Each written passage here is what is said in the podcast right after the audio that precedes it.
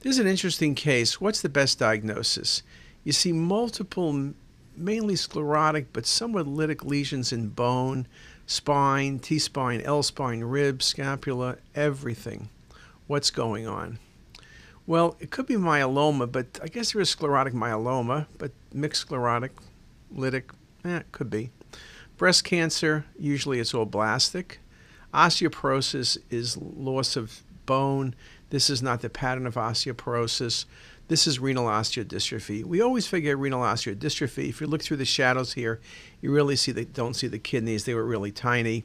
This is just a beautiful example of infiltration of all the bones. And when you have diffuse infiltration, you got to think about a systemic process. And renal osteodystrophy is a very good systemic process.